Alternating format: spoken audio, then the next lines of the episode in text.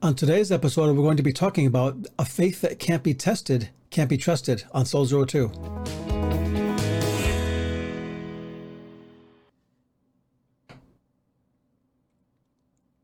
And welcome to Soul Zero Two. This is the podcast that is putting the oxygen back into the Christian life one soul at a time. And I'm so glad to be with you today. And today I'd like to talk to you about just this simple, this simple statement that I believe is so true. It's in my bones. It's so true. But it's it, it goes something like this: a faith that can't be tested can't be trusted. And when you think about it, everything that ever is of any worth in life has to be tried and tested. It has to be vetted, so to speak, to see to see what it really is made of. And uh, in these times that we live in, uh, many Christians have really lost faith with just all the things that happen in the world, and they kind of, you know, all with COVID and the wars and politics and all these things, they've lost faith in the church and in God in some cases, and uh, and so many have gone their own ways. But how do you know if your faith is strong? How do you know if if you can bet your soul on the quality of your faith? How do you know if if, if for instance, uh, you know that your faith can survive the furnace? And how do you know if if if you can survive those impossible trials that throw you on your back and and leave you uh, disoriented? And that's what we want to talk about today. The very fact that that you have to be tested in order to be verified as a true believer in Christ. In fact, if you're not tested, you have to wonder, do I really belong to God? Because the scripture is very clear when it says God chastens all everyone who's a son uh, or daughter for that matter. And but I want to say this today that tests and trials reveal two things. The first thing that it reveals is the quality of your faith. And what do I mean by the quality of your faith? You know, whatever is deemed to be priceless has to be tried, it has to be vetted, it, it has to undergo something that proves that it is valuable, right? But it's real. And I looked up uh, on, on this great website called uh, Coronet Diamonds, and uh, and they talked about the authentication process of diamonds and of gold.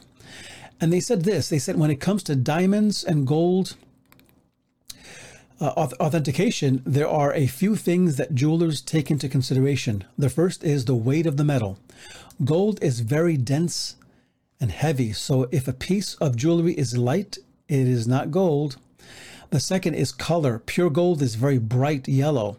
So if a piece of jewelry is a different color, then it's not made of pure gold.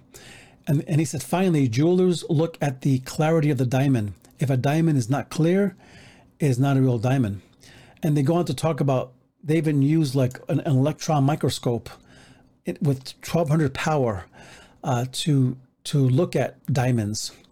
And and then once they're they're you know convinced of the authenticity of it they issue a letter of, of authentication saying this is a real diamond. This is really gold and this is the quality of it. So it's amazing how anything of value has to be vetted. And i say that to say this that in, that Inferior faith will never pass the authentication test. Inferior faith is always hollow and empty, and the color is off, and it has no weight to it. It has no real density to it, and it won't, won't hold up under a microscope, under under God's spiritual microscope. In fact, it'll reveal deep flaws and imperfections that have not been fixed. But I say that to say this that tests and trials also reveal this they reveal what critics what critics say about but the value of that diamond, right? Or the critics of faith, right? In this, in this case, the critics of faith. I think about people like Nietzsche and Karl Marx and Freud and uh, how many theologians have have engaged them in terms of their critique and you know with the gospel. And for instance, Nietzsche saw the churches in Europe of his time as nothing more than tombs or sepulchres of a dead god. They were like, their God's dead. I, by the way they live, their God is dead. It, ha- it has no meaning. And he saw Christians as slaves that bow down to God just to get the things that they want. Karl Marx saw everything in a materialistic way, in the sense that it's all about getting money, right? Even Christians, they want God to get money, to succeed. And Freud reduced everything, the motives, to sex. And if he were alive today and he saw all of these scandals that happen in churches, right, whether it's Catholic or Protestant, he, he would say, This is my proof. It's all about sex, right? So, but even the media, the media never hesitates to jump on any Christian who has fallen. In fact, the media is always right there, right, to, to criticize and to condemn. And Hollywood uh, has almost always painted Christian ministers and Christians and priests with the same caricature.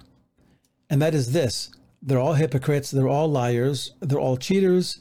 And so we're better we're better off than they are because being a Christian is not worth it, you know, that kind of that kind of thing. And so many of the critics' arguments about Christianity, however, are true and valid and, and they should not be ignored, right? Uh, many within the church have proven to be inconsistent and hypocritical and outright sinful. So this does not in any way excuse the the fall the failings and fallings of, of the church at large. But there's a problem with the critics that I want to talk about today. And so we talked about Nietzsche and Karl Marx and we talked about Freud, right? And we talked about the media, right? All these. But there's a problem with the critics. And that is this that Many have judged Christianity only by observing inauthentic, hypocritical, and in many cases, people who are Christians in name only. So people look at that and say, well, why would I want that? That's not Christianity. And in many cases, uh, people have broad character- characterizations of Christians using this wide brush, implying that all Christians are liars, all Christians are hypocrites, all Christians are not worth it and they just make it look fake.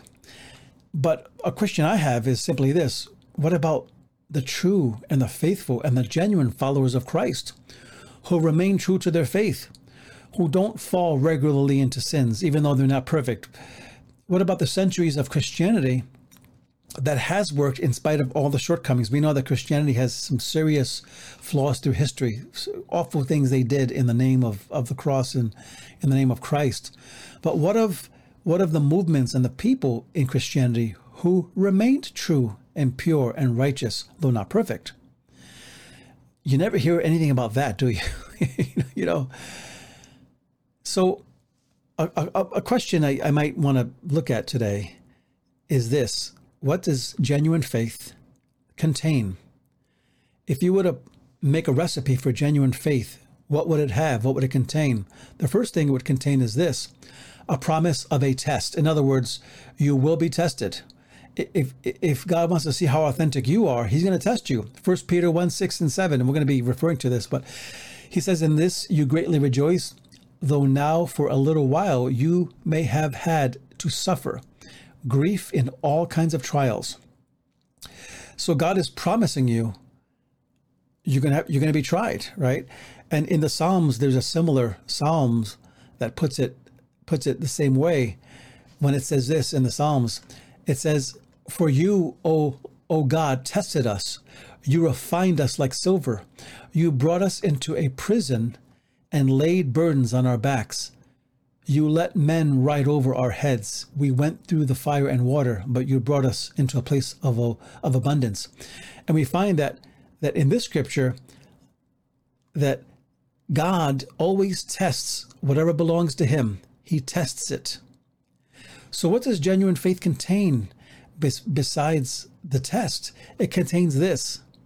It contains joy in the test. This is this is almost like what God is expecting of us, right? And it says it again in 1 Peter 1 6. In this you greatly rejoice. God is not a masochist. He's not saying be weird about it, but he's saying find joy of what's going to come out of it. We don't love the pain. Who loves pain, right? But we find in, in Romans uh, 5 and chapter 3, where it says, Not only so, but we also rejoice in our sufferings because we know that suffering produces perseverance. Perseverance, character, and character, hope. Isn't that beautiful when you think about it? That when you when you only focus on the suffering, you don't see what it's going to produce. you only see the pain of it, and you only see the the, the things that that are gonna you know uh, come out of it that are bad, right? So, in a way, um, suffering is given to us to authenticate us, but we can't focus on the pain itself. We have to focus on on what's greater than that. So instead of fixating on the problem, we fixate on the promise of God. And so the third thing that that proves genuine faith, or that if you had a recipe for faith that makes up genuine faith, is this proof of authenticity.